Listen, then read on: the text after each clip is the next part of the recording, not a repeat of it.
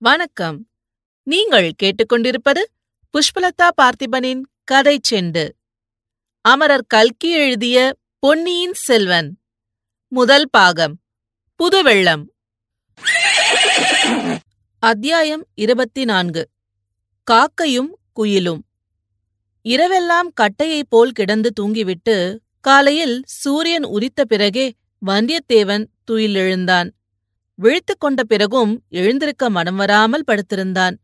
மேலக்காற்று விர் என்று வீச மரஞ்செடிகளின் கிளைகளும் இலைகளும் ஒன்றோடொன்று உராய்ந்து சோ என்ற சத்தத்தை உண்டாக்கிக் கொண்டிருந்தன. அந்த ஸ்ருதிக்கிணங்க ஓர் இளம் பிள்ளையின் இனிய குரல் சுந்தரமூர்த்தி சுவாமிகளின் தேவார பாடலை பண்ணுடன் பாடியது. பொன்னார் மேனியனே புலித்தோலை அறை கசைத்து மின்னார் செஞ்சடை மேல் மிளிர்கொன்றை அணிந்தவனே. இதை கேட்ட வந்தியத்தேவன் கண்ணை விழித்து பார்த்தான். அவனுக்கெதிரே பூந்தோட்டத்தில் கொன்னை மரங்கள் சரஞ்சரமாக பொன் மலர்களை தொங்கவிட்டுக் கொண்டு காட்சியளித்தன. சேந்தன் அமுதன் ஒரு கையில் குடலையும் இன்னொரு கையில் அலக்கும் வைத்துக்கொண்டு வாயினால் பாடிக்கொண்டே கொன்றை மலர்களை பறித்துக் கொண்டிருந்தான். அதிகாலையிலேயே எழுந்து ஸ்நானம் செய்து திருநீறு புனைந்திருந்த சேந்தனமுதன் சிவபக்தனாகிய மார்கண்டனைப் போல் தோன்றினான். இப்படி இனிமையாகவும் அழகாகவும் பாடும் பிள்ளையின் குரலை கேட்க அவனுடைய அன்னை கொடுத்து வைக்கவில்லையே என்ற எண்ணத்துடன் வந்தியத்தேவன் எழுந்தான். அமுதனைப் போல் தானும் பூந்தோட்டம் வளர்த்து சிவகைங்கரியம் செய்து கொண்டு ஏன் ஆனந்தமாய் காலங்கழிக்கக் கூடாது? எதற்காக கையில் வாளும் வேலும் ஏந்திக் கொண்டு ஊர் ஊராக அலைய வேண்டும்? எந்த நேரமும் பிறரை கொல்லுவதற்கும் பிறரால் கொல்லப்படுவதற்கும் ஆயத்தமாக ஏன் திரிய வேண்டும்? இத்தகைய எண்ணங்கள் அவன் மனத்தில் உரித்தன. ஆனால் சிறிது நேரத்தில் மனம் மாறியது.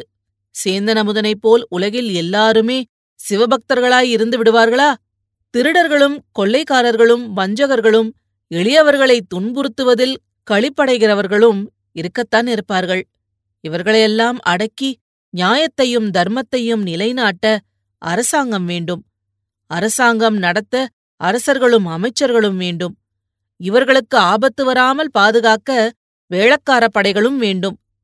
தன்னைப் போல் அரசர்களுக்கு ஓலை கொண்டு போகவும் ஆட்கள் வேண்டும். ஆம் இன்று சுந்தர சோழ சக்கரவர்த்தியை பார்த்தே தீர வேண்டும். பெரிய பழுவேட்டரையர் திரும்பி வருவதற்குள் சக்கரவர்த்தியை பார்த்தால்தான் பார்த்தது. அவர் வந்துவிட்டால் அது சாத்தியமில்லாமலே போகலாம்.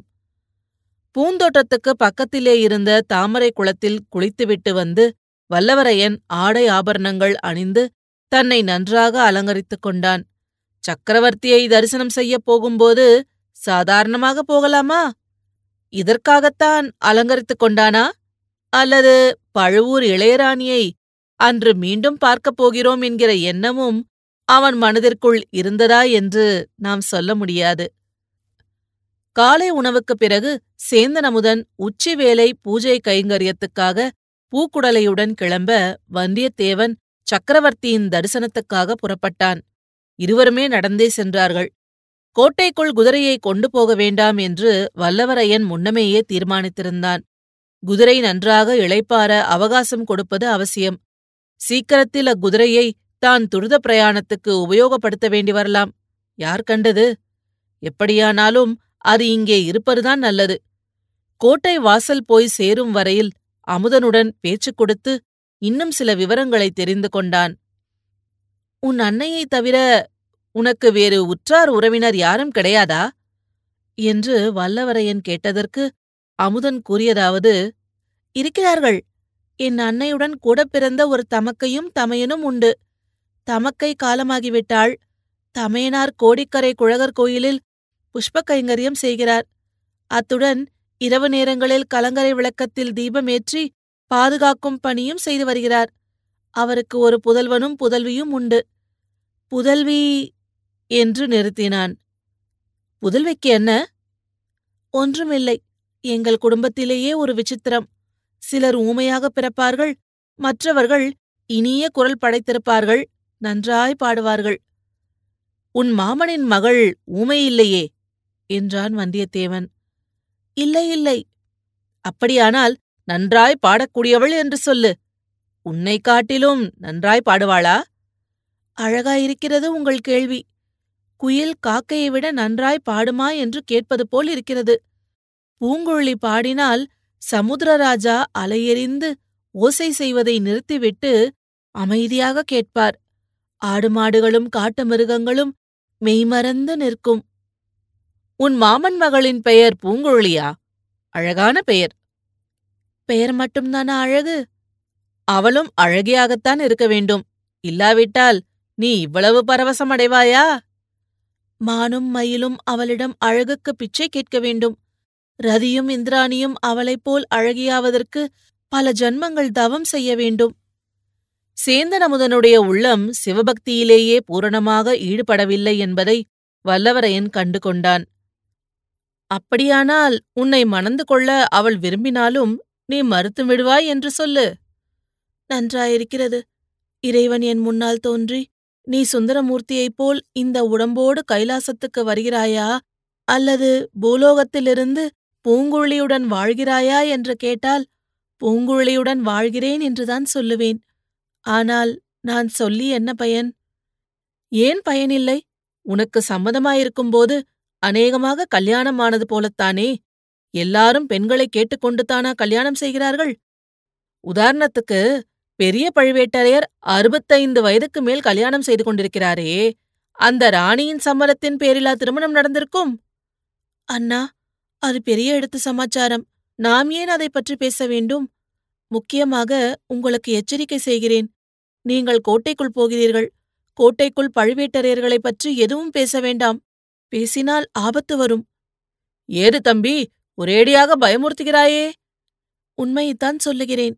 மெய்யாக இரண்டு பழுவேட்டரர்களும்தான் இப்போது சோழ சாம்ராஜ்யத்தையே ஆளுகிறார்கள்.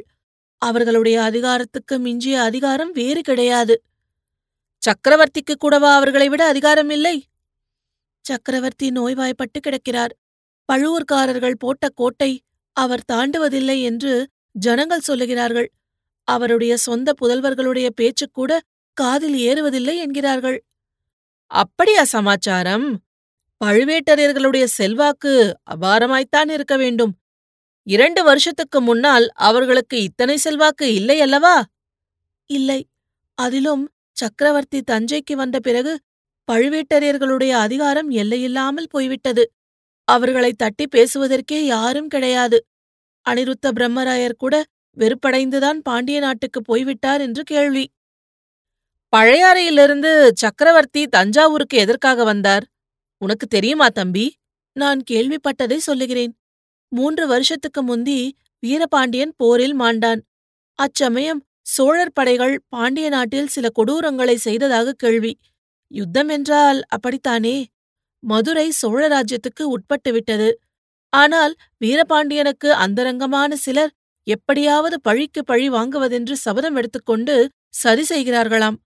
பழையாறையில் மன்னர் இருந்தால் அவரை பாதுகாக்க முடியாது என்றுதான் அவரை பழுவேட்டரையர்கள் தஞ்சைக்கு அழைத்து வந்து விட்டார்கள். இங்கே கோட்டையும் வலி உள்ளது கட்டுக்காவலும் அதிகம். அதோடு சக்கரவர்த்தியின் உடம்பு நலத்துக்கும் பழையாறையைக் காட்டிலும் தஞ்சாவூர் நல்லது என்று வைத்தியர்கள் சொன்னார்கள். சுந்தர சோழரின் உடம்பை பற்றி எல்லாரும் சொல்லுகிறார்கள். ஆனால் என்ன நோய் என்று மட்டும் யாருக்கும் தெரிவதில்லை. தெரியாமல் என்ன? சக்கரவர்த்திக்கு பக்கவாதம் வந்து இரண்டு கால்களும் சுவாதீனமில்லாமல் போய்விட்டன. அடடா! அதனால் அவரால் நடக்கவே முடிவதில்லையோ? நடக்க முடியாது. யானை அல்லது குதிரை மீது ஏறவும் முடியாது. படுத்த படுக்கைதான். பல்லக்கில் ஏற்றி இடத்துக்கு இடம் கொண்டு போனால்தான் போகலாம். அதிலும் வேதனை அதிகம். ஆகையால் சக்கரவர்த்தி அரண்மனையை விட்டு வெளிக்கிளம்புவதே இல்லை. சில காலமாக சித்தம் அவ்வளவு சுவாதீனத்தில் இல்லை என்றும் சொல்கிறார்கள். ஆஹா என்ன பரிதாபம்? பரிதாபம் என்று கூட சொல்லக்கூடாதண்ணா. அதுவும் ராஜநிந்தனை என்று சொல்லி பழுவேட்டரையர்கள் தண்டனை விதிப்பார்கள். பழுவேட்டரையர் பழுவேட்டரையர். எங்கே யாரிடம் பேசினாலும் பழுவேட்டரையர்களைப் பற்றியே பேச்சு. அவர்கள் எவ்வளவு பராக்கிரமசாலிகளாய் இருந்தால்தான் என்ன? தன பொக்கிஷம் தானிய களஞ்சியம் தஞ்சை நகர்காவல் ஒற்றற்படையெல்லாம் அவர்களுடைய வசத்தில் இருக்கும்படி சக்கரவர்த்தி விட்டிருக்கக் கூடாது. இவ்வளவு அதிகாரத்தையும் அவர்களிடம் விட்டதனால் அல்லவா சக்கரவர்த்திக்கு விரோதமாக சதி செய்யத் தொடங்கிவிட்டார்கள்? இவர்களுடைய சதி எவ்வளவு தூரம் பலிக்குமோ? அது பலிக்காமல் போக நம்மால் எந்த பிரயத்தனம் செய்ய வேண்டும்? சந்தர்ப்பம் கிடைத்தால் சக்கரவர்த்திக்கும் எச்சரிக்கை செய்து வைக்க வேண்டும். இதற்குள் கோட்டை வாசல் வந்துவிட்டது. சேந்தன் அமுதன் தனது புதிய நண்பனை பிரிந்து தளிக்குளத்தார் ஆலயத்தை நோக்கி சென்றான். வந்தியத்தேவனோ எத்தனையோ மனக்கோட்டைகளுடன் அந்த கோட்டை வாசலை நெருங்கினான். இத்துடன் இந்த அத்தியாயம் முடிவடைகிறது. மீண்டும் அடுத்த அத்தியாயத்தில் சந்திப்போம். இது போன்ற பல சுவாரஸ்யமான கதைகளை கேட்க கதை செண்டு சேனலை லைக் பண்ணுங்க கமெண்ட் பண்ணுங்க ஷேர் பண்ணுங்க. மறக்காம சப்ஸ்கிரைப் பண்ணாதவங்க சப்ஸ்கிரைப் பண்ணிடுங்க. நன்றி.